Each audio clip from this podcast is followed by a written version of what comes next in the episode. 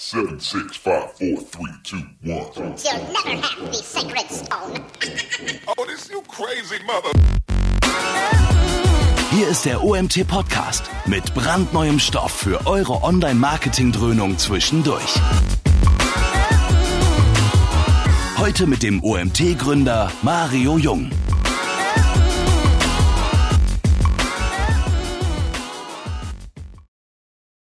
Ja, willkommen zu unserem nächsten Webinar. Ich freue mich, dass ihr auch am Freitag wieder dabei seid.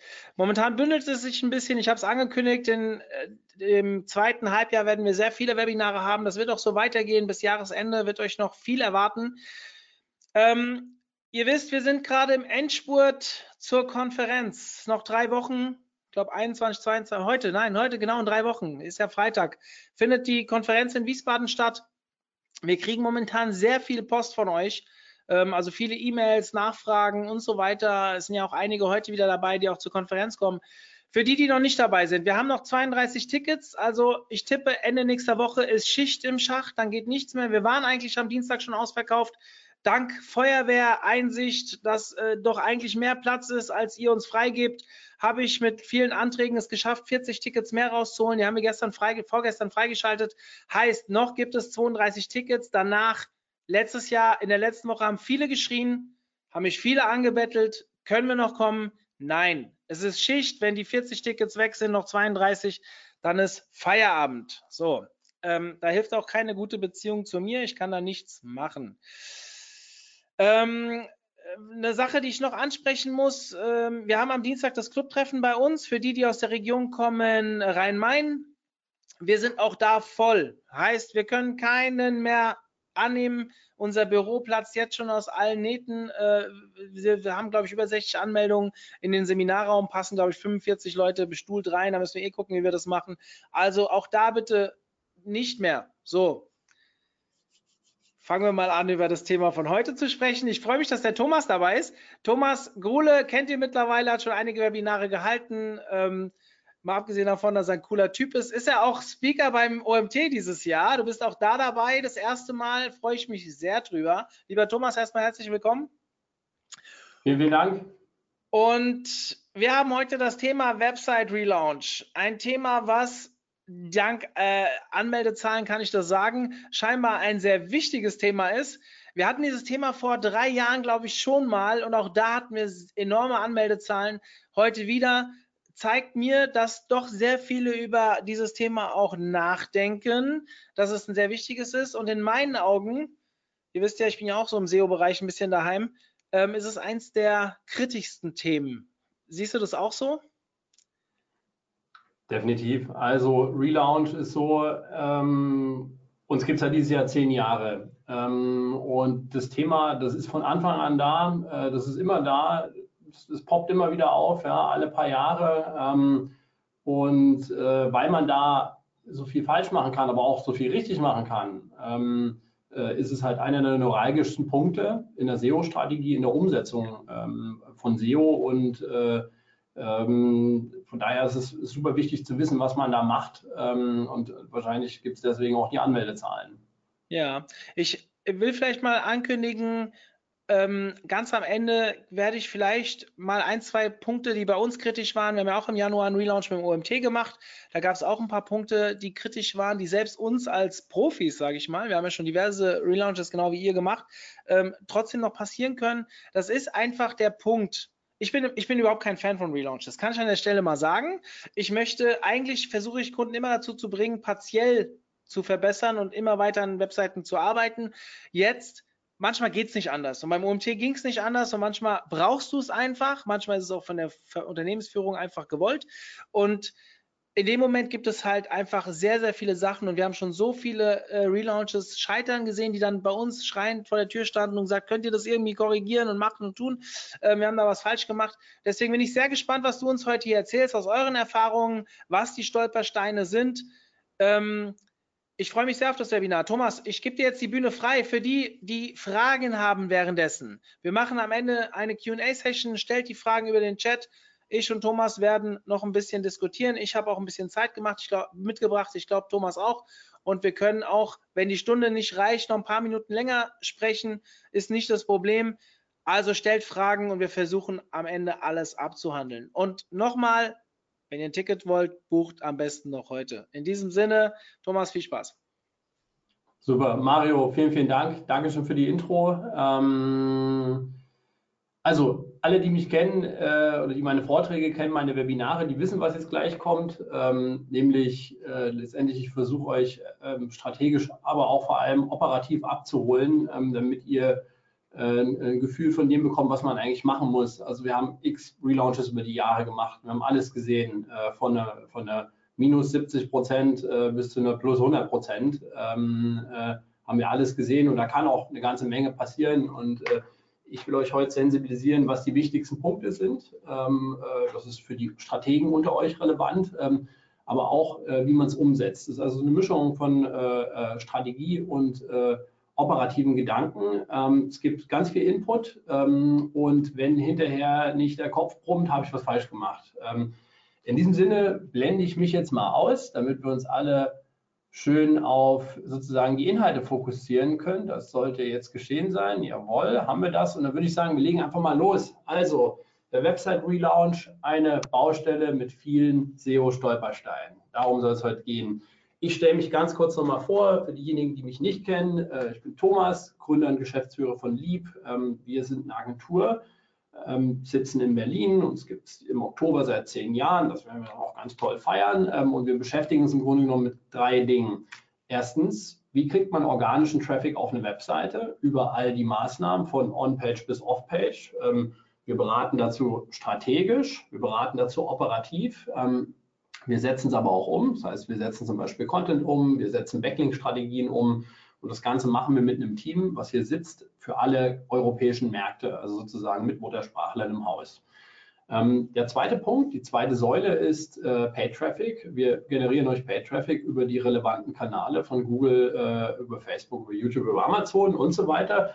Und der dritte Part ist der, der alles zusammenhält, äh, nämlich Conversion-Optimierung. Ähm, hier sitzen wir mit einem 15-köpfigen Team, äh, was besteht aus, aus Data-Analysten, Psychologen, ähm, die letztendlich sagen, ähm, äh, wie man eine Webseite verändert, sodass sie ähm, letztendlich mehr Conversions abwirft. Und das sind die drei Dinge, die machen wir, so mit knapp 60 Leuten für etwa 50 Kunden, ähm, viel E-Commerce. So, das soll es gewesen sein mit einer Intro. Ähm, und jetzt geht es einfach mal los. Äh, die vier Punkte möchte ich mit euch abhandeln. Ähm, die wichtigste Frage ist, muss ein Relaunch überhaupt sein? Äh, das ist die Initialfrage. Ähm, und wenn er denn dann sein muss, äh, dann werde ich euch erzählen, wie ihr euch darauf vorbereitet, wie ihr ihn durchführt und wie ihr Ergebnisse und Folgen im Blick behaltet.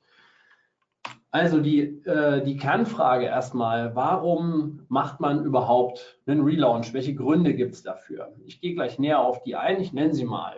Ein ganz üblicher Punkt ist, dass die Technik, ähm, das Framework dahinter, das Shop-System nicht mehr den aktuellen Ansprüchen genügt. Ähm, ein anderer Punkt ist, dass die Usability ähm, nicht gut genug ist, dass das Design vielleicht nicht aktuell ist ähm, oder dass ein Unternehmen sich einfach verändert. Jetzt gibt es, wenn ich mir die vier so angucke, es gibt sehr gute Gründe für einen Relaunch und es gibt sehr, sehr schlechte. Ähm, ich fange mal mit einem guten an. Technik ist häufig ein sehr guter. Wenn ich auf dem Magento 1.2 bin, äh, also auf einer Version von, vom vorigen Jahrhundert so gefühlt, ähm, dann sollte ich definitiv das ganze Ding mal äh, auf eine neue technische Plattform stellen. Ganz einfach. Sicherheitslücken, viele Dinge äh, gehen einfach standardmäßig in der neuen Version, die in der alten nicht gehen und so weiter und so fort. Wir sprechen dann in dem Fall von einem technischen Relaunch, weil sich das technische Framework ändert. Und technische Relaunches sind einfach ein guter Anlass, um mal Dinge zu verändern. Ähm, dann gibt es das Thema Usability ähm, oder auch Design. Ähm, und ich stelle dem immer eine Frage voran, äh, wenn, ich, wenn ich höre, ähm, ja, unsere Conversion-Rate ist ganz schlecht, äh, wir müssen jetzt mal einen Relaunch machen. Oder unsere Seite sieht ganz alt aus und die gefällt uns nicht mehr so. Oder eine andere Spielart dessen ist, der Vorstand findet das nicht mehr gut und äh, wir haben jetzt ein neues Logo, also machen wir auch die ganze Seite neu. Ähm, und das halte ich beides für sehr, sehr schlechte Gründe äh, in der Regel. Warum? Die Kernfrage ist die, äh, die ihr euch stellen könnt. Wann hat Amazon das letzte Mal einen Relaunch gemacht? Die Antwort ist nie, oder ich glaube, stimmt nicht ganz, 15 Jahre her. Also ähm, äh, sie machen technische Relaunches permanent, aber einen Design-Relaunch haben sie so noch nie gemacht. Ähm, ähm, Design und Usability sind einfach sehr schlechte Gründe für einen Relaunch. Ausnahmen bestätigen die Regel, auf die komme ich gleich. Warum ist das so? Eine Webseite wenn ihr euch die mal anguckt und wie eine herkömmliche Website-Optimierung so aussieht. Unten haben wir T, die Zeit, ähm, und auf der linken Achse haben wir den Erfolg der Webseite, meinetwegen den, den Traffic, meinetwegen die Conversion-Rate oder den Umsatz. Und die erfolgreichsten Webseiten dieser Welt gehen irgendwie so ab. Ja, also ähm, vielleicht ist die Kurve sogar noch steiler. Ähm, sie wachsen irgendwie linear in ihrem Betriebsergebnis, in ihrer Conversion-Rate. Ähm, wenn ich jetzt dahin komme, dass ich äh, alle drei bis fünf Jahre mal irgendwie so einen Relaunch mache, dann passiert genau Folgendes. Wenn es gut läuft, ähm, ich passe das ganze Ding alle drei bis fünf Jahre mal an und wenn ich während dem Relaunch mit meinem, mit meinem Design, mit meiner Usability einen guten Job gemacht habe, ähm, dann komme ich auch wieder auf die grüne Linie. Aber die ganze Zeit da, dazwischen, das ist eine ganz klare Unterperformance, das nehmen wir alles nicht mit. Ähm, und äh, die erfolgreichsten Webseiten ähm, äh, laufen ja so. Und wenn ihr jetzt einen Relaunch macht, äh, dann läuft das im besten Falle genau so. Die Realität ist eine ganz andere. Die Realität sieht genau so aus. Äh, die Realität sieht so aus, dass man einen Relaunch macht. Manchmal bringt es 5% in der Conversion-Rate. Ähm, sehr häufig verliert man auch einfach 20 oder 30. Und dafür gibt es einen sehr guten Grund. Bei einem Relaunch fasst ihr ganz, ganz viele Dinge in eurem Design auf einmal an. So, so sehen wir das zumindest häufig. Ähm, und dann mögen drei Änderungen im Header euch sogar eine plus 30 Prozent in der CR bringen. Ähm, aber ihr verändert irgendwas im unteren Bereich der Seite, das bringt euch minus 50 und zack, seid ihr bei minus 20. Zu allem Übel kommt dann noch dazu, dass ihr gar nicht wisst, wo der Uplift oder auch äh, sozusagen die, die Verschlechterung, wo die herkommt. Und das ist eigentlich eher so ein normales Bild und das gilt es unbedingt zu vermeiden. Und deswegen ist es so, wenn ihr äh, es richtig machen wollt, ähm, dann optimiert ihr eure Webseite kontinuierlich, zum Beispiel mit AB-Testing, mit kleinen Maßnahmen. Ähm, ihr, ähm, ihr, erstellt Hypothesen, ihr validiert sie und so weiter und so fort. Ähm, also Amazon machte den Relaunch noch nie. Ähm, und ja, Design und Usability sind schlechte Gründe. Ausnahmen sind zum Beispiel, wenn ich auf einem Shop-System laufe und äh, auf meiner mobilen Version spiele ich die Desktop-Version aus. Das heißt, das ganze Ding ist nicht responsiv und es gibt keine Mobile-Variante. Da werde ich immer besser landen, höchstwahrscheinlich, ja, wenn ich eine Mobile-Variante einführe, weil äh, ja, ein anderer Punkt ist auch, wenn das ganze Ding auf 0,001 äh, konvertiert, dann kann ich es auch, wir sagen immer, die Kuh notschlachten, dann äh, spielt es auch keine Rolle mehr. Äh, dann kann ich das ganze Ding auch wegwerfen, ich kann nichts verlieren, dann kann ich nur noch gewinnen ähm, und einen großen Sprung machen. Ähm, wenn ich so aussehe, könnte ich auch mal einen Relaunch machen. Ähm, äh, es ist zwar, ich finde die Seite wunderschön, existiert auch immer noch. Ähm, äh, und bei ihm ist es auch fast ein bisschen Methode. Äh, aber ich will sagen, es gibt auch ganz gute Gründe, warum man dann mal doch mal rangehen sollte äh, an die Usability der Seite. Ähm, Design ist es so ähnlich. Ja? MSN sah vor, vor wenigen Jahren noch so aus, äh, kann man sich gar nicht mehr vorstellen. Ähm, da muss man dann auch ran. Hier hilft kein evolutionäre Verbesserungen mehr, äh, wenn man die Nutzererwartungen so klar nicht erfüllt. Ähm, andere gute Gründe sind zum Beispiel Unternehmensveränderungen. Unternehmen ändern ihre Positionierung, ihre Geschäftsfelder, ihr ganzes Businessmodell zum Beispiel. Nehmt man Napster, äh, da konnte man früher irgendwie mal über Peer-to-Peer -Peer sozusagen äh, Dinge runterladen und Musik runterladen und irgendwann haben sie mal das komplette Geschäftsmodell umgekrempelt. Das muss natürlich reflektieren auf einer Webseite und dann, dann äh, hilft auch keine evolutionäre Veränderung mehr. Dann wirst du in der Regel äh, sozusagen das ganze Ding neu starten wollen. Und in der Regel sieht ein Zyklus der Webseitenveränderungen ja so aus. Die Seite geht mal live, dann wird sie verbessert, dann wird gemessen, was die Verbesserung bringt. Dann gibt es wieder eine, eine, kleine Anpassung. Ja, denken wir an den evolutionären Zyklus, den ich eben beschrieben habe. Ähm, und dann geht es wieder weiter. Und das ist eigentlich so ein Kreislauf, so wie es sein sollte. Aber wenn wir an einen Punkt kommen, wo die Anpassungen so groß werden, ähm, dass, äh, dass diese Bubble, also diesen, letztendlich den ganzen Zyklus sprengt, dann sagen wir immer, dann sind die Tage eines Relaunches äh, gekommen. Ähm, wenn ihr jetzt genau an diesem Punkt seid, äh, dann stellt sich erstmal die Frage, wie bereitet ihr diesen Relaunch eigentlich vor? Das Wichtigste ist es erstmal, dieses ganze Projekt, das, was da getan werden soll, so genau wie möglich zu definieren.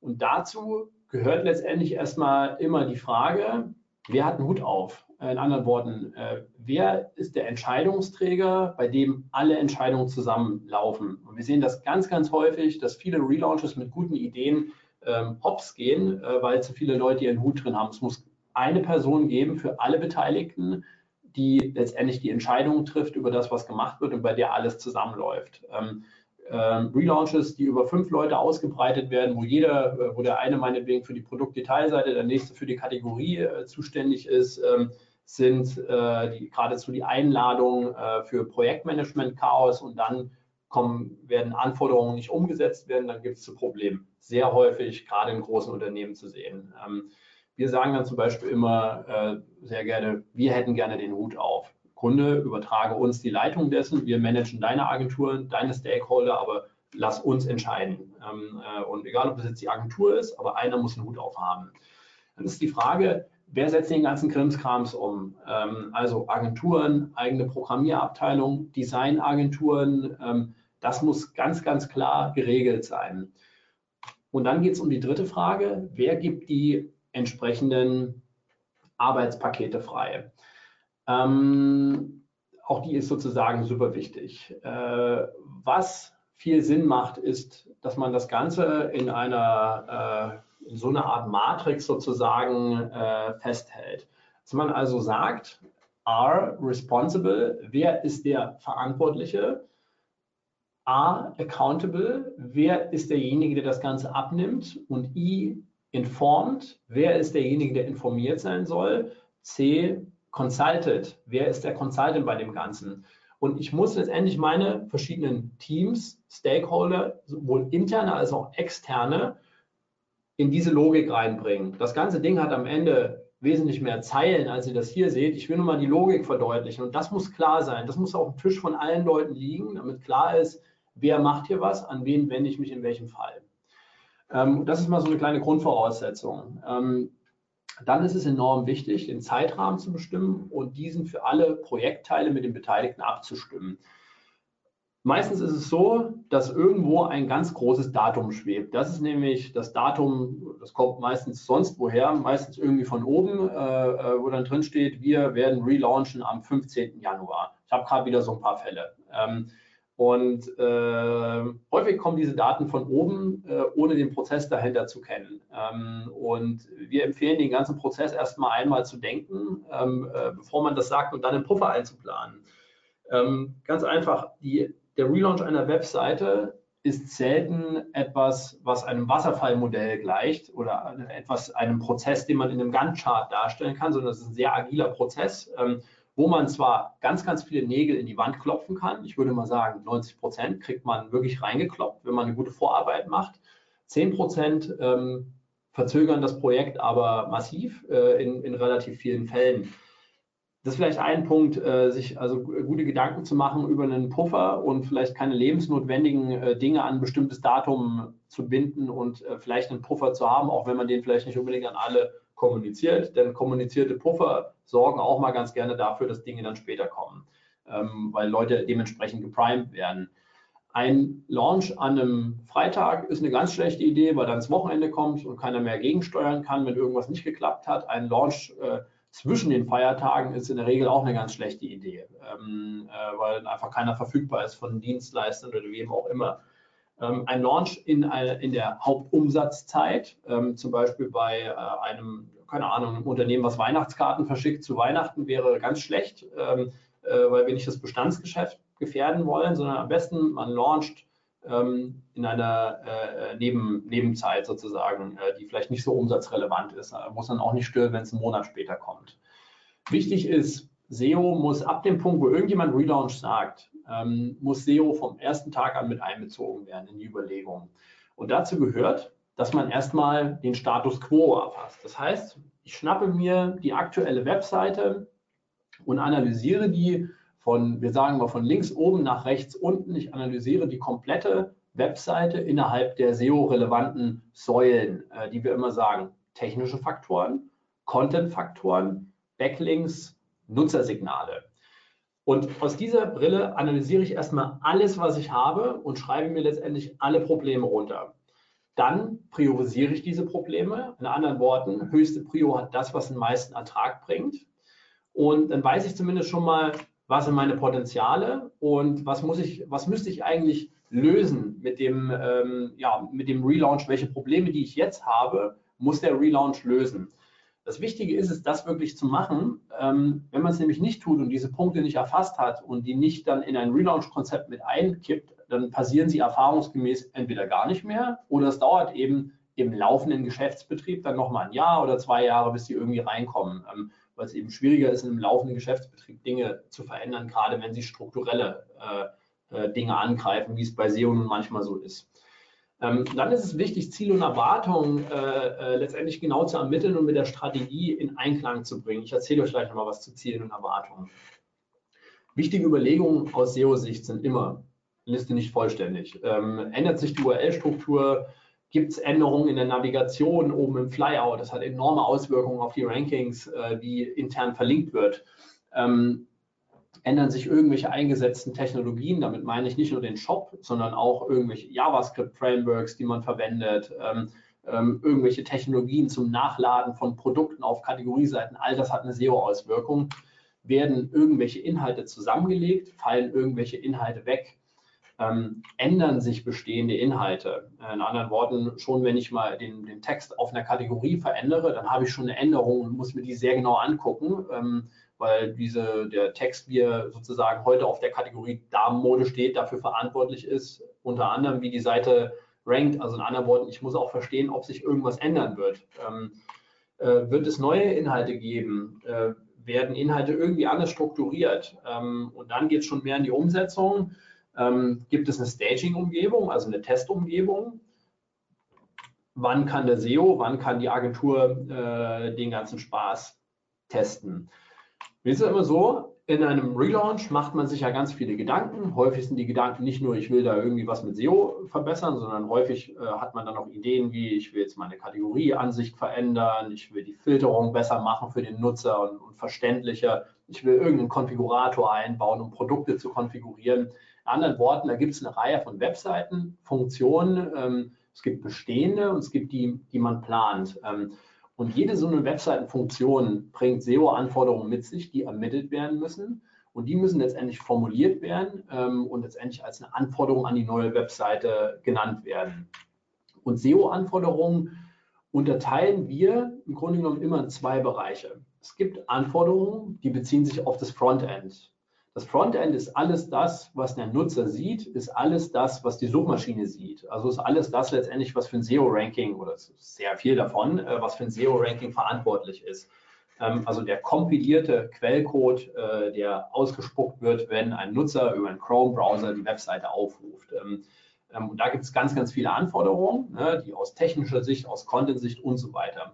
Dann habe ich aber bei einem Relaunch auch immer Anforderungen an das Backend. Und im Backend will ich solche Dinge gewährleisten wie, ähm, dass bestimmter Content gepflegt werden kann, dass ich dafür sorgen kann, äh, dass auf Kategorieseiten äh, zwar ein Automatismus für das Erstellen von Titles und Descriptions existiert, dass ich aber das Ganze auch überschreiben kann. Dasselbe gilt für Canonicals, dasselbe gilt für hreflang Text, dasselbe gilt für äh, ja, Header-Angaben wie Index, No-Index ähm, etc. pp. Ähm, und dafür ist das Backend enorm wichtig, weil wir setzen nicht nur einmal einen Shop hin, sondern das Ding muss gepflegt und gewartet werden. Es kommen neue Produkte rein, es fliegen alte raus, ähm, es kommen neue Kategorien sicherlich auch rein und es fliegen alte Kategorien raus und dafür brauche ich dann gute Abläufe. Sonst muss ich für jeden Krimskrams, den ich machen muss, äh, ein Ticket schreiben an die Entwickler und das will ich vermeiden. Ähm, das Ziel ist es, dass ein äh, letztendlich jemand mit einem Redakteur Zugang sich einloggen kann äh, und äh, den ganzen operativen Kram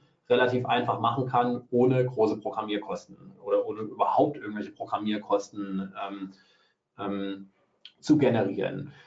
Enorm wichtig ist es, ähm, wenn ich jetzt meine eigenen Anforderungen kenne, und meine Anforderungen bestehen letztendlich, wenn ich, wenn ich SEO auf eine neue Stufe heben will, dann bestehen sie aus, aus zwei Bereichen. Das eine ist, das geht aus der Analyse der, der bestehenden Seite hervor, nämlich die ganzen Probleme, die wir aufgedeckt haben, nach Priorität sortiert haben.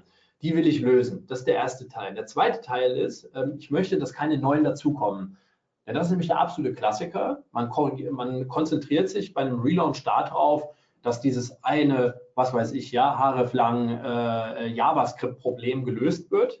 Ähm, schreibt da wunderschöne Anforderungen und dann kommen äh, komplett neue Probleme rein. Ähm, äh, an Dinge, die man nicht gedacht hat, die man nicht gebrieft hat und zack sind sie drin. Ähm, und das Problem ist größer als das, was ich gelöst habe eigentlich. Ergo ist es wichtig, diese Anforderungen, wenn man die alle zusammen hat ähm, und sie letztendlich zusammengetragen hat, ähm, zu nehmen und den Anbieter oder erstmal das Shop-System, was man verwenden will, oder ersetzen wir das hier mal durch das CMS, ja, wenn es eine Content-Seite ist, das man verwenden will, äh, dass man das gegen das Shop-System checkt ähm, und auch den Anbieter checkt. Ähm, und da ist die erste Frage, welche dieser Anforderungen kann das System nativ? Das heißt, das ist schon reinprogrammiert, da muss keiner mehr rumschrauben, das ist einfach schon drin. Welche Anforderungen müssen programmiert werden, sei es über ein Plugin, ähm, äh, also die irgendwie sozusagen an das System rangehängt werden müssen. Und wenn es jetzt um den Anbieter geht, ist enorm wichtig, sich zu versichern, ob dieser Dienstleister dieses Problem schon einmal gelöst hat. Das sehen wir nämlich wahnsinnig häufig. Äh, IT-Agenturen, die programmieren, die sagen, ach ja, Haare das können wir alles, ähm, äh, haben wir schon gemacht. Ähm, wir lassen uns immer genau das zeigen. Also wenn wir für den Kunde so einen Anbieter auch auswählen, ähm, dann haben wir die Anforderungen formuliert ähm, und die halten wir dem, letztendlich dem Anbieter unter die Nase und der Anbieter, der letztendlich den ganzen Auftrag äh, kriegt, das Ganze zu programmieren, äh, vielleicht wenn ihr eine interne IT habt, dann landet das bei eurem CTO oder wo auch immer. Ähm, und dem setzen wir genau diese drei Fragen vor, die ihr bitte beantwortet. Ähm, und die werden kritisch hinterfragt. Ähm, das ist enorm wichtig.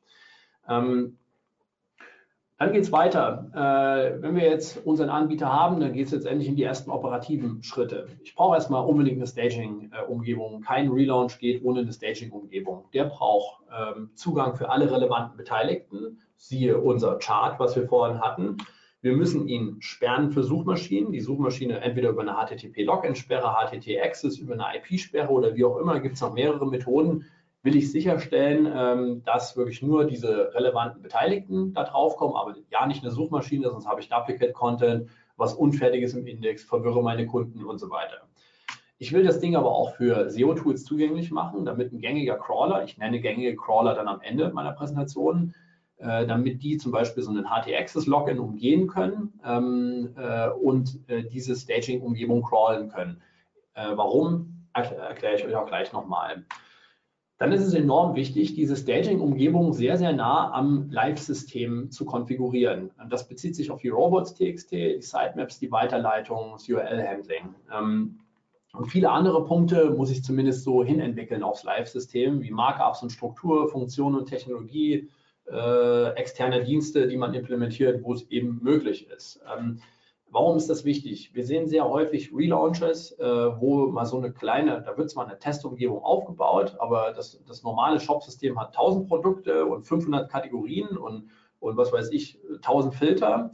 Und im Staging-System landen dann auf einmal nur 20 Produkte und 30 Kategorien und 50 Filter, weil man denkt, dass das ausreicht, um damit zu testen.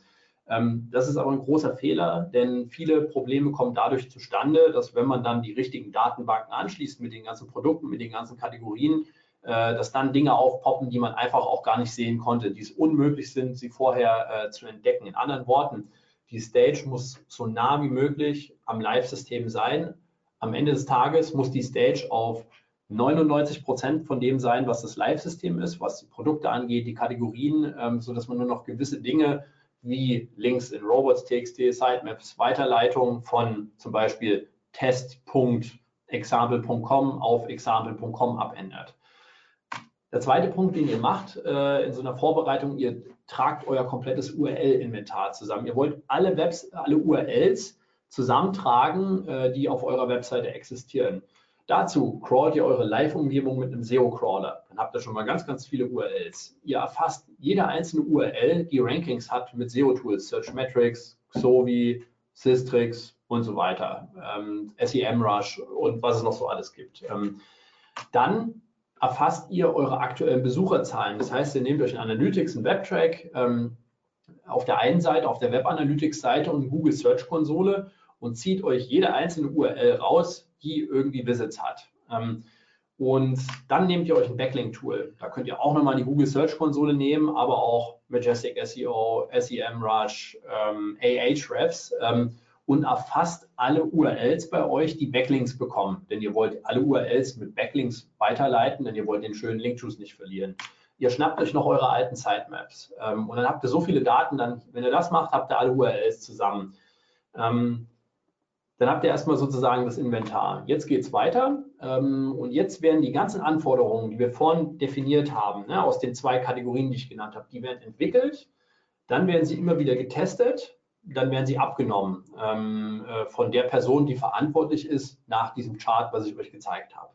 Ähm, umso früher SEO-Anforderungen in der Staging-Umgebung drin sind und umso früher sie abgenommen werden, desto eher äh, erkennt man Fehler. Das heißt, diesen Prozess bitte nicht drei Tage vor, vor Relaunch dann, ah, hier bitte SEO-Agentur oder SEO-Manager, das haben wir alles gemacht. Du hast jetzt zwei Tage Zeit zum Abnehmen, äh, aber das geht doch eigentlich eh live in drei Tagen. Das wäre zu vermeiden, sondern sofort, wenn das Ding da drin ist, äh, wenn es programmiert ist, sofort vorlegen, ähm, damit man iterativ arbeiten kann. Ähm, letztendlich geht es um diese Themen äh, unter anderem, ja, Crawl, Indexierbarkeit aller Inhalte, Metadaten sind die enthalten, Überschriften, Title Tags, interne Verlinkungen, strukturierte Datenschema.org, URL-Parameter, Mobiltauglichkeit und, und, und. Dieser ganze Kram geht erst live, wenn es final abgenommen ist und wird laufend geprüft. Warum ist das so wichtig? Ich zeige mal ein Beispiel. Äh, Discuss.com ist so eine, äh, so eine Learning-Plattform. Ähm, äh, was da zum Beispiel mal passiert ist, äh, folgendes. So sieht eine Seite auf, wenn ich sie über den Chrome aufrufe. Wenn ich jetzt mal SDRGI drücke äh, und dann F1 drücke, dann macht man folgendes, dann kann man mal JavaScript deaktivieren. Das ist dieser kleine Button. Wenn man jetzt die Seite nochmal neu lädt, dann kommt das Ding hier, sorry, your browser is unsupported. Ähm, und eine URL, die äh, äh, letztendlich, wenn ich ohne JavaScript um die Ecke komme, keine Inhalte äh, liefert, wird niemals ranken. Und das ist ein riesengroßer Blocker. Ähm, auch wenn Google JavaScript so halbwegs interpretieren kann, haben sie eigentlich keine Lust drauf und ihr braucht immer eine Variante eurer Webseite, die auch aufrufbar ist für Nutzer, die eben kein JavaScript haben oder den Googlebot. Also Riesenproblem. Ähm, Learning, wichtige Inhalte müssen immer ohne JavaScript verfügbar sein. Wie checkt ihr das jetzt? Ähm, äh, jetzt kommen wir ein bisschen ins Operative rein. Wenn das Ganze jetzt mal so umgesetzt wurde in der Staging-Umgebung, ähm, dann ist euer Freund und Helfer das wunderschöne Tool Screaming Frog SEO. Mit Screaming Frog kann man eine ganze Menge an Dingen tun. Ähm, und ähm, ihr müsst euch das so vorstellen, dass es also für diese verschiedenen Cases, die ich euch jetzt gleich zeige, die man überprüfen kann, ähm, dass es das Beste ist, wenn man sich die Konfiguration, wie der Crawler, der Screaming Frog über die Seite drüber gehen soll, wenn man die sich einfach speichert. Und dann macht man das so, man äh, man crawlt die Seite einfach mal vor der Änderung und dann sagt der Entwickler, hey, ich habe das jetzt im Staging-System umgesetzt und dann lädt man diese Konfiguration nochmal und dann macht man das Ganze nochmal. In anderen Worten, äh, jetzt crawlt man das Ganze nochmal und guckt sich mal den Vergleich an. Was hat sich jetzt getan seit der Änderung? Deswegen immer alle Konfigurationen, die ihr äh, schön gemacht habt, und ich zeige euch gleich ein paar Sachen zur Konfiguration, immer schön speichern. Ähm, ja, das sind so also die Dinge, äh, die man hier abspeichern kann. Ich gehe gleich mal im Detail drauf ein. Das ist ganz wichtig, äh, damit ihr einfach eine Vergleichbarkeit habt der Dinge ähm, äh, vor der Änderung, nach der Änderung. Ganz wichtig ist das Weiterleitungsmanagement. Ähm, ihr wollt sicherstellen, dass alle wichtigen URLs ihre Rankings behalten können. Ähm, dazu müssen diese ganzen alten URLs, die wir zusammengetragen haben, habe ich euch vorhin erklärt, ähm, müssen auch eventuell, insofern sie sich denn ändern, auf neue URLs weitergeleitet werden. Was wir nicht wollen, ist ein 404, ähm, sondern wir wollen letztendlich, dass weggefallene URLs, wenn es zum Beispiel eine bestimmte Kategorie nicht mehr gibt, wenn es ein Produkt nicht mehr gibt, dass die auf eine äquivalente neue URL weitergeleitet werden. Eine URL, die, die neue URL muss am inhaltlich so nah wie möglich an der alten dran sein. Ähm, und dann möchte ich letztendlich diese alten, äh, ich habe ja schon Weiterleitung, höchstwahrscheinlich, wenn ich einen Relaunch mache. Das heißt, ich habe schon Seite A auf Seite B weitergeleitet. Was ich nicht möchte, ist, dass Seite A auf Seite B und Seite B auf Seite C weiterleitet und sogar noch Seite C auf Seite D. Das nennt man eine Weiterleitungskette. Das will ich nicht haben. Ich, wenn ich eine A und eine D habe, dann will ich von A direkt auf D weiterleiten. Sprich, ich muss auch meine alten Weiterleitungen ähm, anpassen, sonst gibt es diese Redirect Chains, Chains, die unbedingt zu verhindern sind. Ähm, ich möchte unbedingt diese ganzen URLs mit vielen externen Links auf neue URLs weiterleiten, um meinen ganzen Link-Juice äh, zu, zu retten. Und natürlich habe ich gerade gesagt, ich will keine Weiterleitungsketten.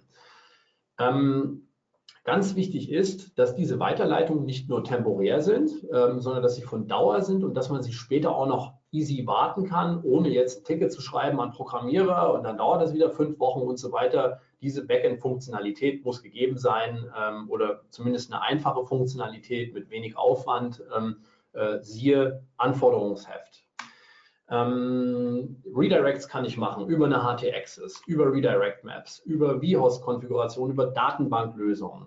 Wichtig ist, ich nutze ausschließlich 301er Weiterleitung, keine 302er, 304er und so weiter. Ähm, und ich sollte irgendwie einen File haben, Confluence oder ein Excel-File, wo jede einzelne 301er Weiterleitung, die ich mache, dokumentiert ist. Ähm, ja, es soll korrigierbar bleiben und ganz wichtig, nicht nur HTML-Dateien oder also Webseiten, also so ein Ding, was mit Slash endet, äh, will ich weiterleiten, sondern auch Bilder, PDFs und so weiter. Diese ganzen Ressourcen müssen auch weitergeleitet werden, also JPG-Datei, PNG-Datei ähm, und so weiter und so fort. Wenn es jetzt zum Relaunch kommt, wie führt ihr den dann durch? Ihr habt jetzt den ganzen Krimskrams, äh, der wurde entwickelt und ähm, wie geht's jetzt, äh, wie funktioniert das jetzt? Das erste ist, ich teste alle Weiterleitungen. Ihr müsst dringend sicherstellen, dass alle wichtigen URLs ihre Rankings behalten können und dafür brauche ich eben diese Weiterleitungen. Ähm, ihr habt ja eure URLs gemappt. Spalte A alte URL, Spalte B neue URL äh, und die müsst ihr jetzt testen. Ähm, alle Seiten aus der Google Search Konsole wollt ihr testen. Ähm, und das kann ich jetzt einfach, äh, äh ein dritter Punkt, den ich machen kann, ist, äh, ich mache jetzt mal einen internen Crawl der Testing-Umgebung und ich teste das Ganze jetzt mal auf unerwartete Weiterleitungen. Dasselbe könnt ihr auch in der Live-Umgebung letztendlich machen. Ja. Ähm, und es geht wie folgt. Ich schnappe mein Screaming Frog und ich mache genau diese Einstellungen. Äh, Bilder überprüfen, CSS überprüfen, JavaScript äh, und so weiter. Ähm, äh, Subdomains scrollen, Links außerhalb des äh, Startverzeichnisses scrollen, Canonical scrollen, äh, Railpref Next scrollen. Ähm, diese Einstellung macht ihr im Screaming Frog. Ähm, und dann sagt ihr ihm auch hier, der zweite Punkt ist sehr wichtig, always follow redirects. Ähm, das bedeutet, verfolge die Redirects. Und ähm, wenn ihr das Ding jetzt mal durchrattern lässt, dann könnt ihr unter Reports, Redirects und Canonical Chains euch genau das angucken. Wo habe ich Weiterleitungsketten ähm, und wie viele Weiterleitungen gibt es überhaupt? Und ihr könnt überprüfen, ob das mit dem übereinstimmt, was ihr gebrieft habt und entdeckt so ganz schnell Fehler, die da sind. Dann ist es wichtig, dass ihr die Indexierbarkeit eurer Seiten ähm, auf, der, auf der neuen, ja, auf der Version nach Relaunch, dass ihr die überprüft. Ähm, wie geht das? Ähm, ihr checkt erstmal, dass in der Robots.txt nichts geblockt wird. Ihr überprüft, dass es keine, äh, keine sozusagen äh, eine, eine äh, Meta-Robots-Angabe im HTTP-Header der Seite mitgegeben wird. Ähm, Ihr überprüft, dass alle Canonicals stimmen und auf die richtige kanonische URLs verweisen. Ihr überprüft, dass auch alle Inhalte, die wirklich relevant sind, eure Texte, eure Produkte, euer in den Warenkorb-Button, ähm, euer Google Analytics-Skript, dass die auch verfügbar sind. Ich erzähle euch jetzt ein bisschen, wie man das macht, ähm, äh, ohne alles händisch zu machen. Ähm, der erste Punkt, den ihr machen könnt, ist, wenn ihr eure Robots.txt, äh, wenn ihr prüfen wollt, ob durch eure Robots.txt nach dem Relaunch irgendwas geblockt wird. Ähm, ihr geht auf Robots.txt Settings und ihr sagt, äh, zeige mir alle internen URLs, die durch die Robots.txt äh, blockiert wurden. Das lasst er durchrattern und dann geht er unter Bulk Export, Response Codes und dann zeige mir alle Blocked Resource in Links. Und dann zeigt er dir alle URLs, die auf eurer Seite er gefunden hat, die aber die Robots.txt blockiert. Und ihr habt da fein in der Excel-Datei und könnt sofort die Fehler beheben, äh, die da drin sind. Ihr könnt es euch auch hier anzeigen lassen in dem ganzen Ding, nach Indexability äh, sortieren und dann seht ihr alles, was so non-indexable ist und ob das so ist, wie es geplant war. Ob da nur der, ob da nur der Checkout drin ist, ja, oder der Login-Bereich oder sogar eine wichtige Kategorie. Passiert sehr häufig. Ähm, ich habe eben gesagt, wichtige Inhalte müssen ohne JavaScript verfügbar sein. Ne? Wir wollen es nicht haben wie bei Discuss. Wie überprüfe ich das? Ähm, Im Screaming Frog kann ich sagen, unter Configuration, unter Rendering, ich kann ihm letztendlich mitgeben, dass er ähm, Screenshots macht ähm, und äh, letztendlich Screenshots davon macht, wie sich die Seite aufbaut. Ähm, das ist das eine. Und dann muss ich ihm dazu noch sagen, äh, dass er auch sozusagen die äh, äh einmal das reine HTML und das HTML mit JavaScript ausführt.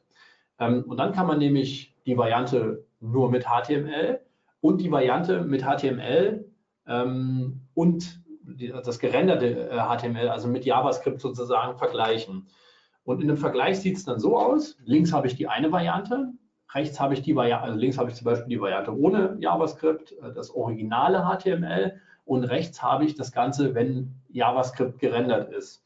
Und was ich jetzt mache, äh, ich nutze die Suchfunktion und ich check einfach mal meine wichtigsten Parameter, wie eine H1, wie ein Title Tag, wie meine Produktbeschreibung ähm, und suche nach denen. Zum Beispiel, indem ich hier äh, äh, kleine Pfeil äh, also kleiner äh, als Zeichen H1 eingebe und dann sehe ich, ob die in beiden Varianten ordentlich gefunden werden. Hier nochmal mit der Lupe drauf.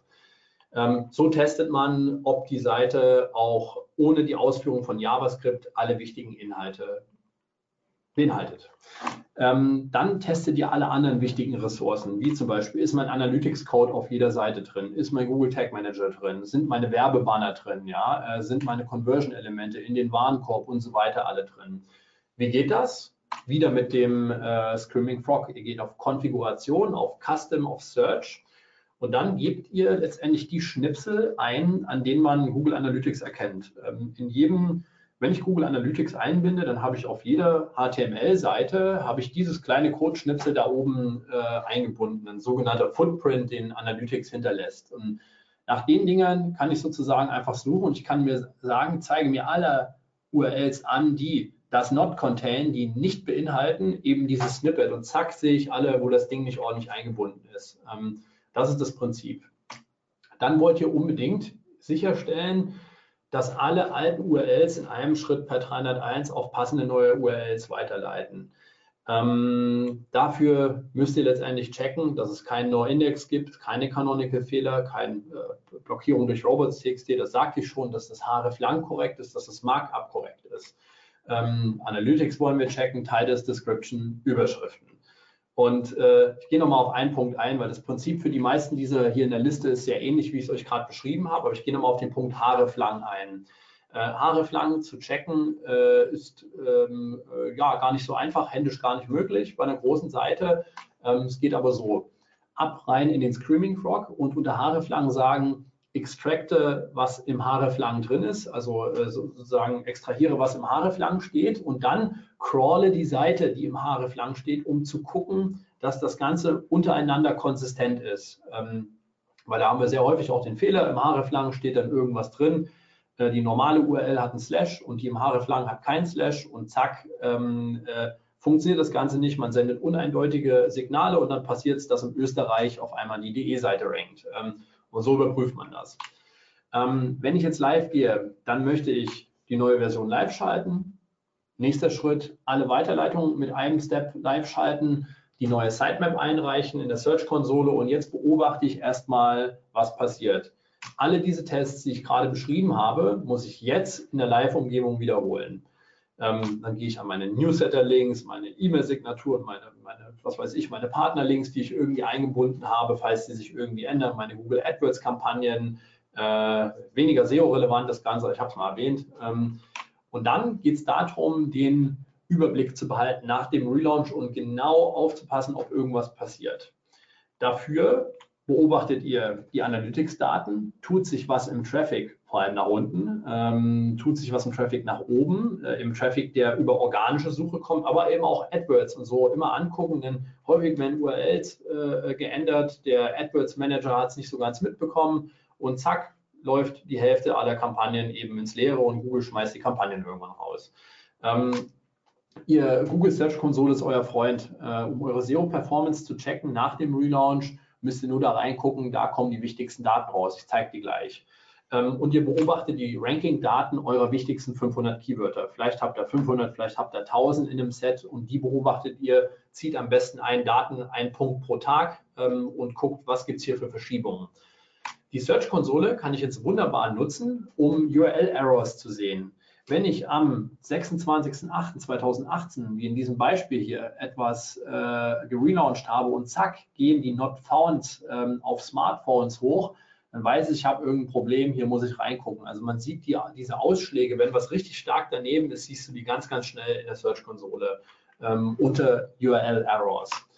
Ähm, meine Sitemaps, das muss ich unbedingt checken nach dem Relaunch, wie ist der Indexierungsstatus meiner Sitemap? Und die Search-Konsole zeigt mir an, wie viele URLs habe ich eigentlich in der Sitemap submitted, über, übersendet und wie viele davon habe ich indexiert. Und hier sehen wir zum Beispiel mal bei den Images, ähm, bei den Bildern, ähm, dass ich zwar irgendwie 1400 oder was das hier sind, äh, übermittelt habe, aber dass nichts indexiert wird. Hier habe ich ein Problem. Ähm, und so sieht man sehr, sehr schnell, wo man nacharbeiten muss. Und da muss man dann auch mit, mit Speed ran. Ähm, ähnlich ist es bei Haareflang. Ähm, die Search-Konsole zeigt uns wunderbar an, ob wir irgendwelche Fehler haben. Wenn ich vier von, von 11.800 Fehler habe, damit kann ich leben, einfach ignorieren im Grunde genommen. Das ist aber, äh, wenn das irgendwie so also 10 Prozent sind, würde ich mal dringend reingucken.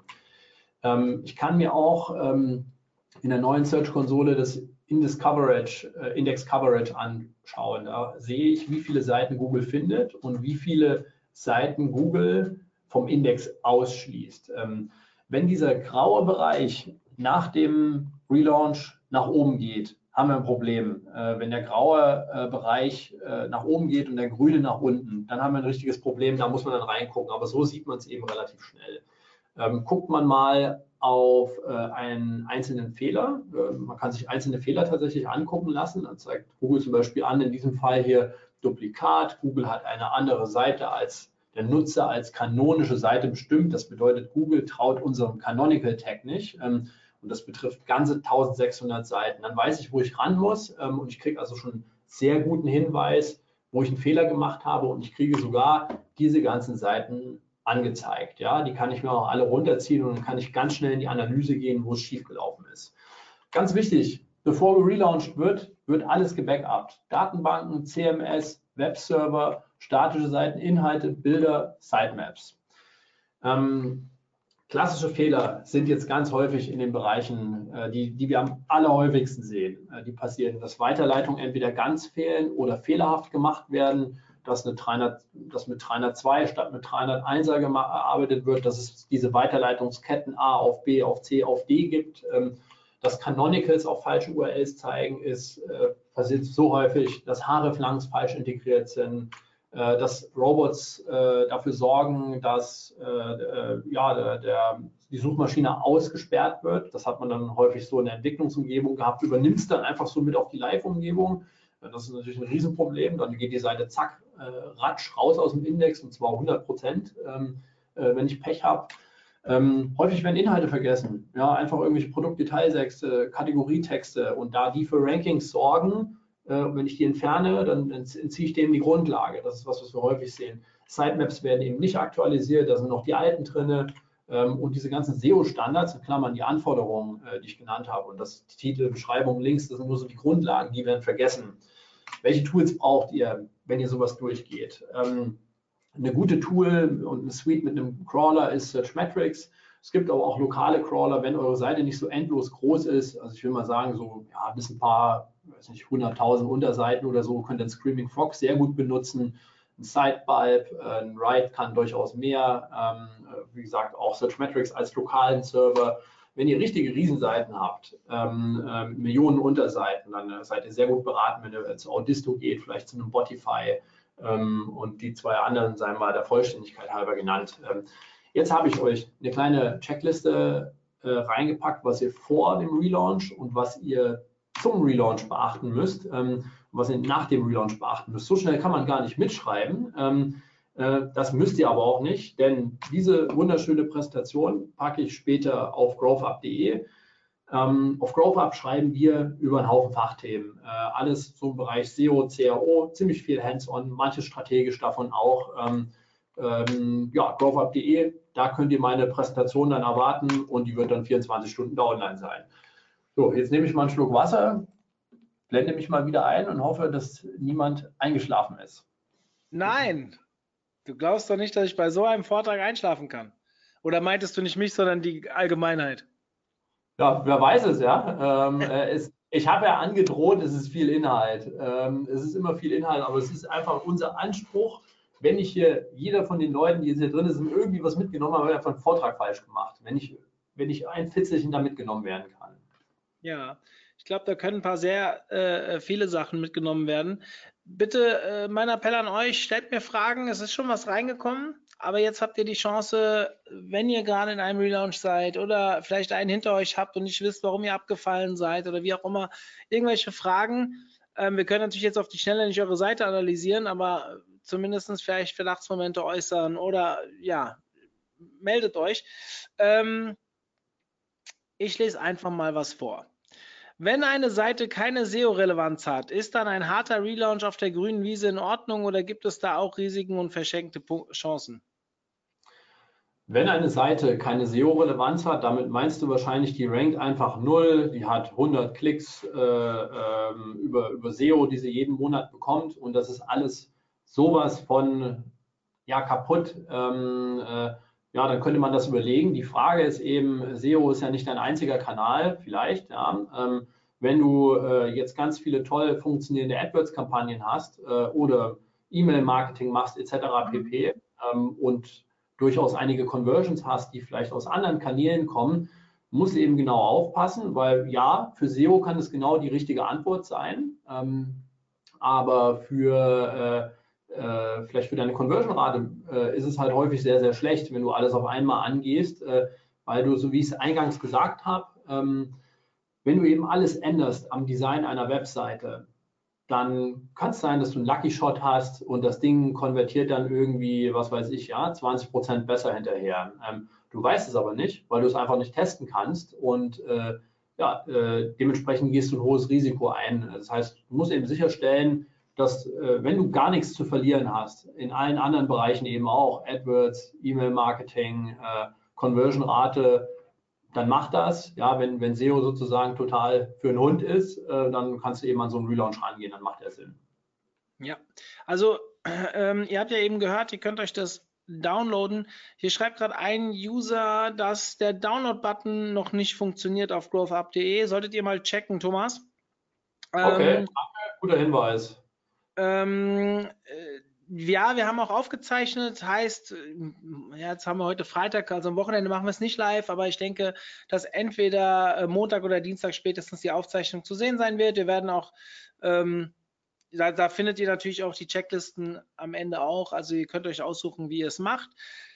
Ähm, ich habe die nächste Frage hier stehen. Ich versuche gerade, es kommt ein bisschen mehr rein. Deswegen, das ist schön. Das sind nicht alles Fragen, auch viel lobende Worte. Das ist natürlich immer schön zu hören, aber das macht mir die Übersichtlichkeit hier gerade ein bisschen schwierig.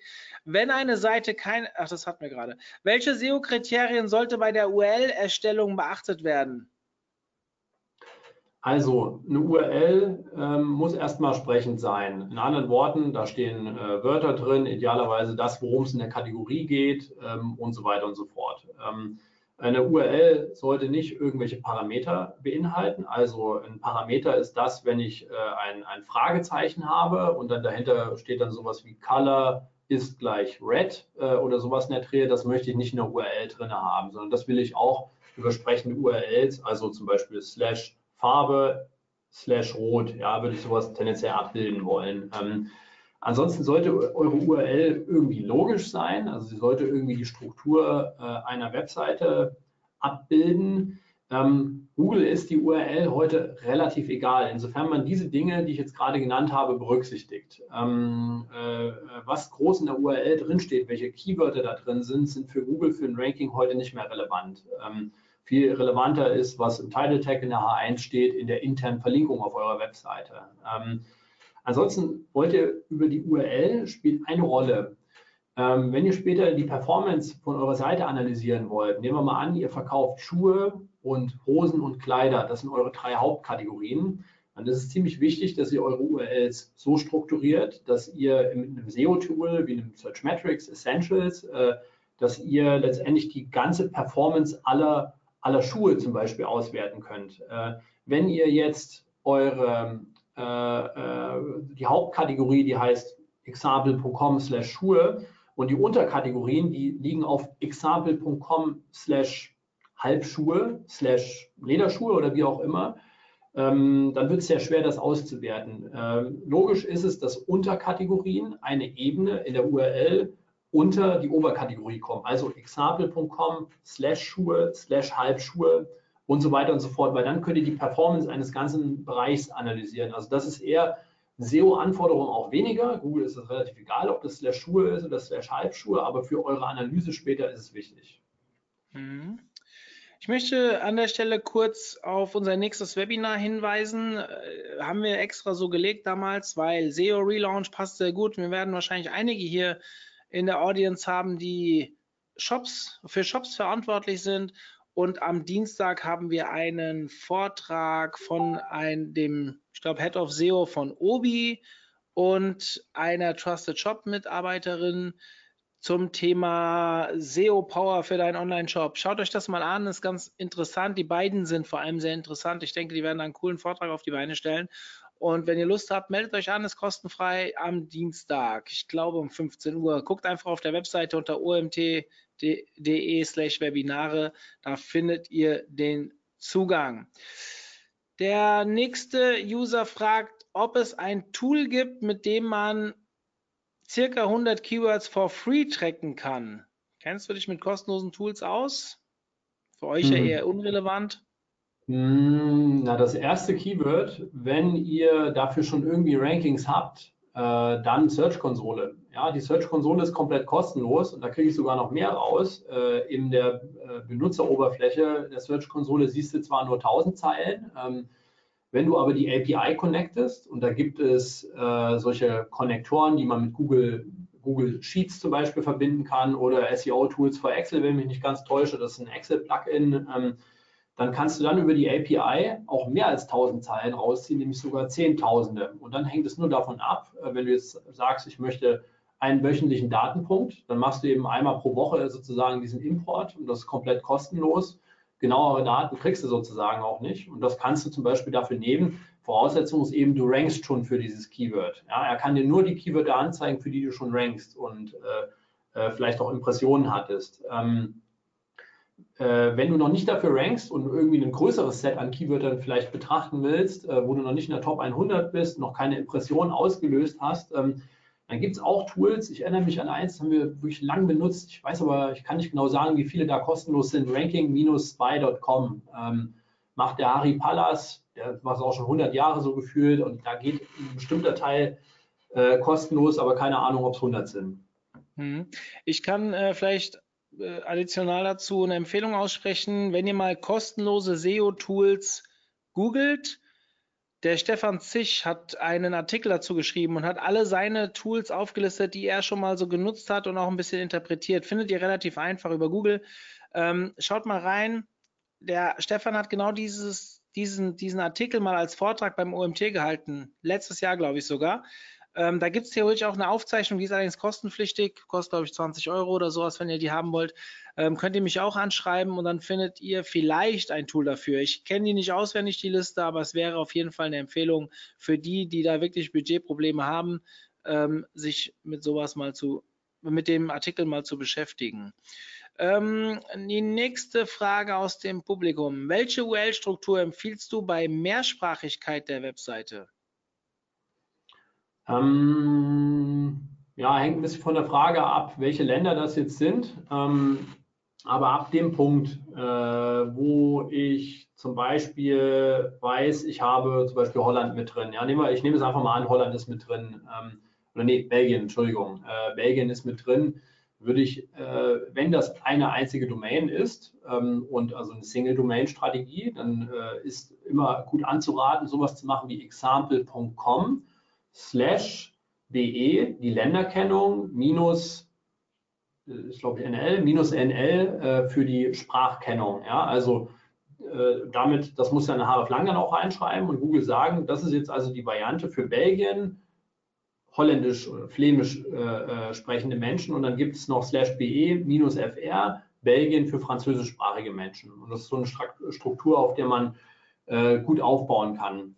Jetzt gibt es natürlich Gründe, äh, das auch auf eine Subdomain auszuzeichnen. Und, äh, ja, das ist eine große Frage. Da gibt es viel für und wider, wo man mehr Dinge als auch nur SEO beachten muss. Ähm, äh, aber ich bin jetzt einfach mal davon ausgegangen, dass du von der Single-Domain Strategie sprichst. Also es gibt nicht eine Domain für NL, also bla bla bla, example.nl, example.de, sondern es gibt nur eine Domain und da soll es verschiedene Verzeichnisse geben, dann würde ich das so machen. Wenn ihr euch mit dem Aufbau von internationalen Webseiten, UL-Strukturen und so mehr beschäftigen wollt, wir haben ein Webinar bei uns online zum Thema internationales SEO von dem Markus Hövener. Sollte euch allen ein Begriff sein. Wenn nicht, ähm, ist ein sehr bekannter SEO, der auch sehr gute Arbeit, sehr aufgeräumt äh, präsentiert.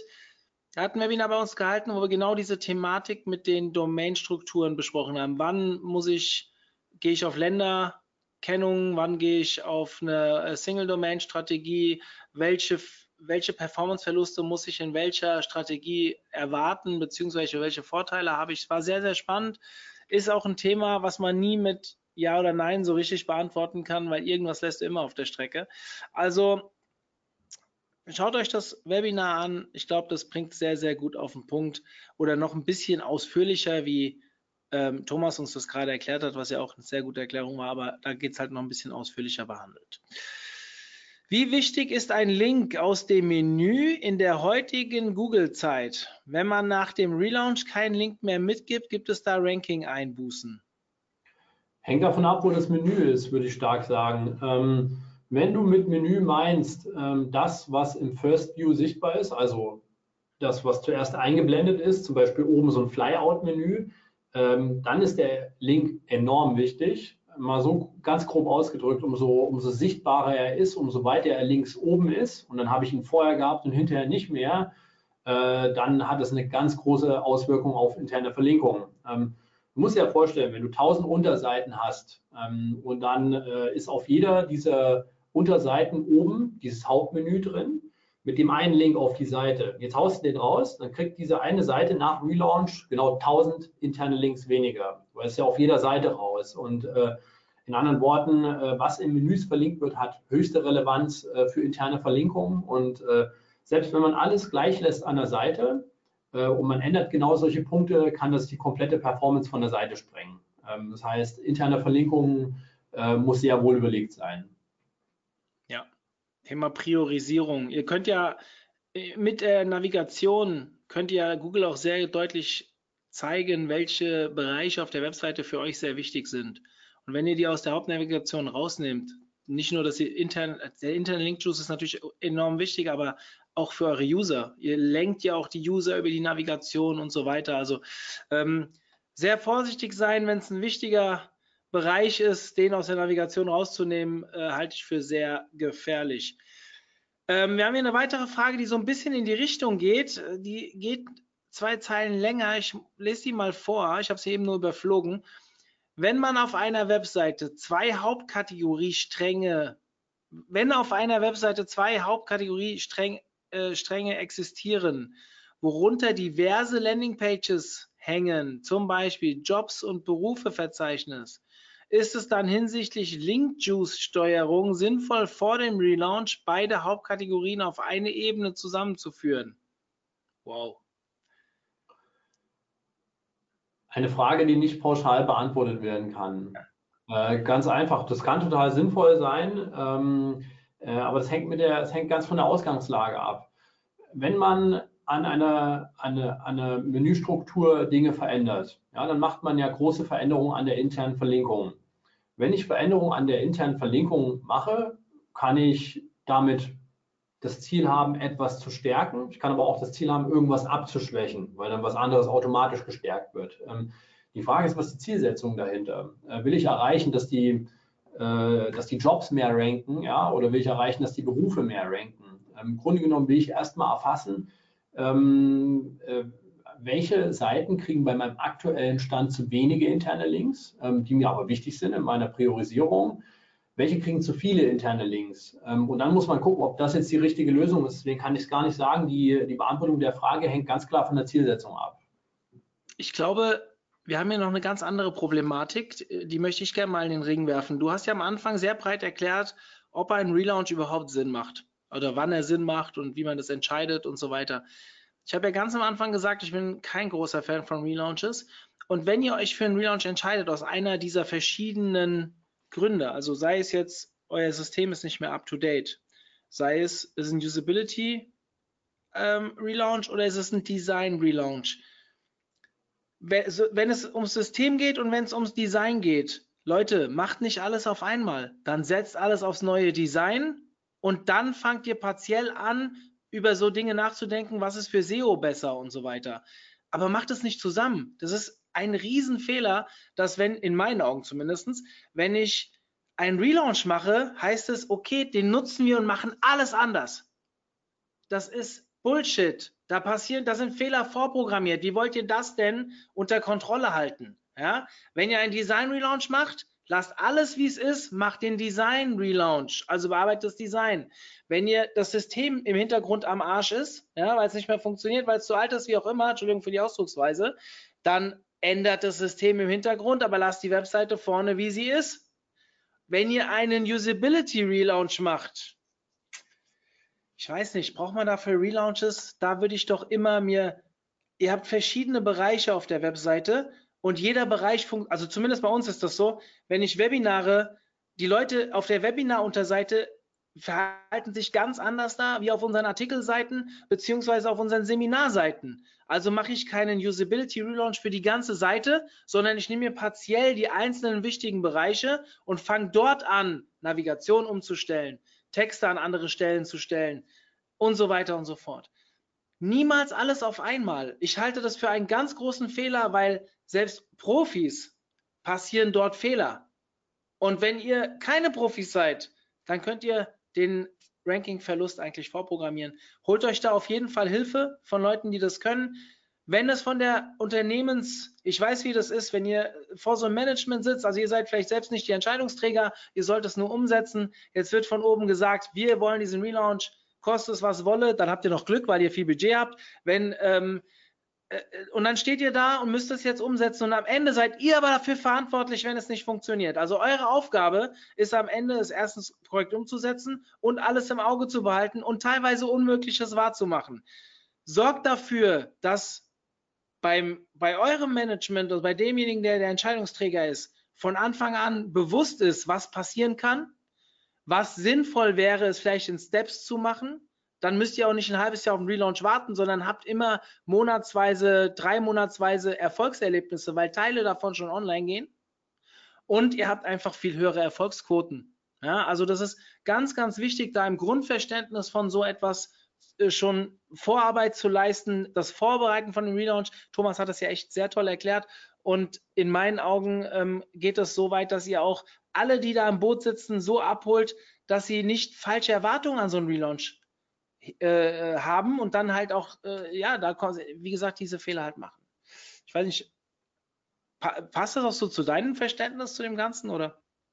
Größtenteils, ähm, aber nicht komplett, ähm, ähm, weil es manchmal nicht ganz schwarz-weiß ist. Also generell stimmt schon zu, ja, umso mehr ich mit einmal verändere, umso schwieriger, umso komplexer wird es. Ähm, aber du hast halt viele, äh, wenn ich an viele Kunden von uns denke, ja, äh, wir haben äh, viele große Webseiten, große Konzerne, wo sich das Rad langsam dreht. Ähm, äh, die haben dann eigentlich nur einmal die Möglichkeit, wirklich so richtig zu entwickeln ähm, und das passiert dann eben mit ganz viel Aufmerksamkeit, Management Attention, Budget im technischen Bereich, passiert dann eben, wenn dieser Relaunch da ist. Und dann versuchen wir schon von diesen technischen Fehlern so viel wie möglich zu erschlagen, weil wir genau wissen, wenn, wenn der Laden jetzt hier einmal relaunched hat, die, bis die diese technischen Fehler dann wirklich anfassen hinterher, da ist da wieder ein Jahr äh, ähm, äh, vergangen was absolut richtig ist, ist, dass man sich eben nicht überhebt ähm, und zu viele Dinge sozusagen zusammen macht. Und man muss, äh, muss es von Anfang an ganz, ganz eng sozusagen äh, planen und abstimmen, weil man eben enorm viel daran versauen kann. Ich drücke es mal so aus. Da bin ich bei dir. Da ist aber eine Managemententscheidung dahinter, die, äh, dass die Aufmerksamkeit so dahin wandert, dass es halt in einem Rutsch durchpassieren muss, ist aber irgendwie trotzdem aus der Struktur gegeben, ob es jetzt der Chef entschieden hat oder wer auch immer.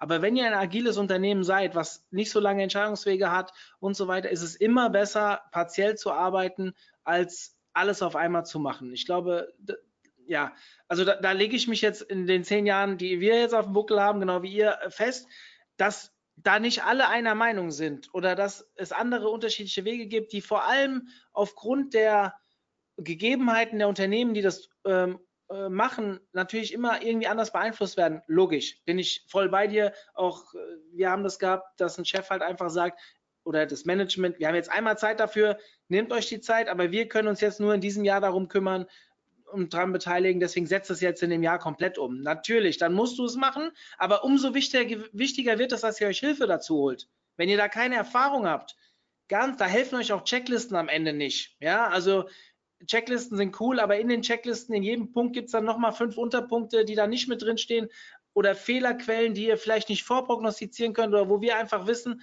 wir heißt erfahrene Leute, ey, das sind so typische Fehler. Wenn ich das schon höre im Dialog zwischen zwei Mitarbeitern, da weiß ich, das läuft auf den Fehler hinaus. Da hilft mir auch keine Checkliste. Das ist einfach, sind Erfahrungswerte. Also ich kann euch da nur raten, wenn ihr diesen Schritt geht, holt erfahrene Leute, ob das jetzt Thomas sein Team ist, unser Team, andere Teams, das ist scheißegal. Aber holt euch Hilfe auch zur Absicherung. Wenn ihr die Fehler macht intern, werdet ihr an den Galgen gehängt. Ja, also holt euch Leute dazu, die euch da helfen können.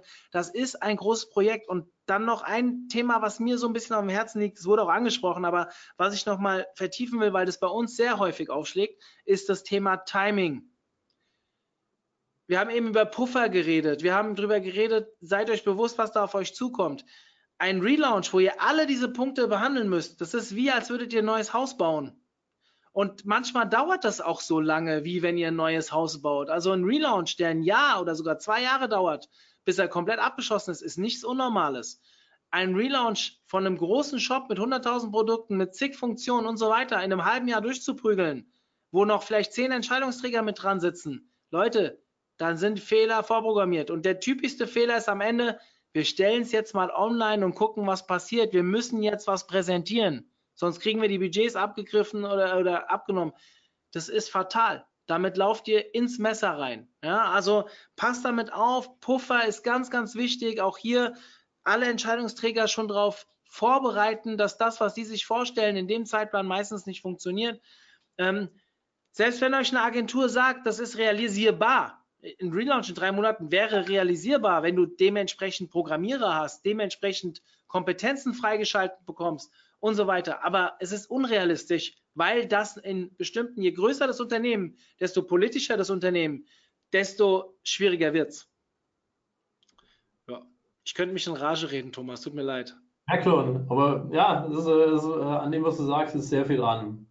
Ja, also das ist einfach, so. einfach zu oft verbrannt. Also das muss ich wirklich sagen, wenn du dann da stehst und verzweifelst und jedes Mal recht hast mit dem Punkt, ey, wir werden diesen Zeitpunkt niemals halten können, aus dem und dem und dem Grund. Und dann gibst du den Werte, wo die echt sagen, da gehen die Kinnladen schon runter und total abgeturnt und selbst die Zeitpunkte schaffst du dann meistens nicht. Nicht, weil wir schlecht arbeiten oder weil der Programmierer schlecht arbeitet, weil das Zusammenspiel nicht funktioniert, weil einfach die Entscheidungsträger nicht so entscheiden. Ach, ich will aufhören. Ähm, wir haben keine weiteren Fragen. Lieber Thomas, vielen, vielen Dank für die coole Präsentation. Ich denke, sie war sehr werthaltig, wie immer von dir, aber ähm, gerade für die, die Relaunch machen. Wir haben schon ein paar mehr Inhalte. Wir haben noch ein Webinar dazu. Könnt ihr euch anschauen, ist schon drei Jahre alt, ist immer noch sehr, sehr gut. Ähm, und wir haben auch einen Artikel von jemandem auf der Seite zum Thema Relaunch, wo auch nochmal ein kleines E-Book mit dranhängt. Also da findet ihr mittlerweile sehr viel Informationen bei uns. Schaut euch das an. Schaut doch mal bei growthup.de, da gibt es auch einiges zu dem Thema und ja, bereitet euch gut vor auf das, was da kommt. Das, was ihr dort vorhabt mit einem Relaunch, toppt wahrscheinlich alles das, was ihr im SEO schon gemacht habt. Finales Schlusswort. Thomas, vielen Dank. Mario, herzlichen Dank. Mir hat es wieder Spaß gemacht. Äh, äh, wie immer, wir sehen uns bald wieder zu neuen Webinaren. Wir sehen uns noch eher äh, auf deiner Konferenz. Ähm, ja, Konferenz. Speakers Dinner, 5.9. und dann 6.9. Konferenz sind bestimmt auch einige Zuhörer dabei. Ich freue mich enorm. Bei uns geht so langsam, die ersten Pakete kommen, es fängt an zu kribbeln. Ich habe richtig Lust, so langsam nach dem Urlaub. Jetzt steigert sich das von Tag zu Tag. Ich habe Bock, ich freue mich, wenn ich viele von euch wiedersehe, live auf der Konferenz. Ich glaube, es wird richtig geil von den Inhalten. Und ja, und abends bei der Party können wir vielleicht ein bisschen was ausklingen lassen. Thomas, bis dahin. Das ist der Plan. Danke euch allen. Viel Spaß beim Umsetzen. Bis Ciao. Bald.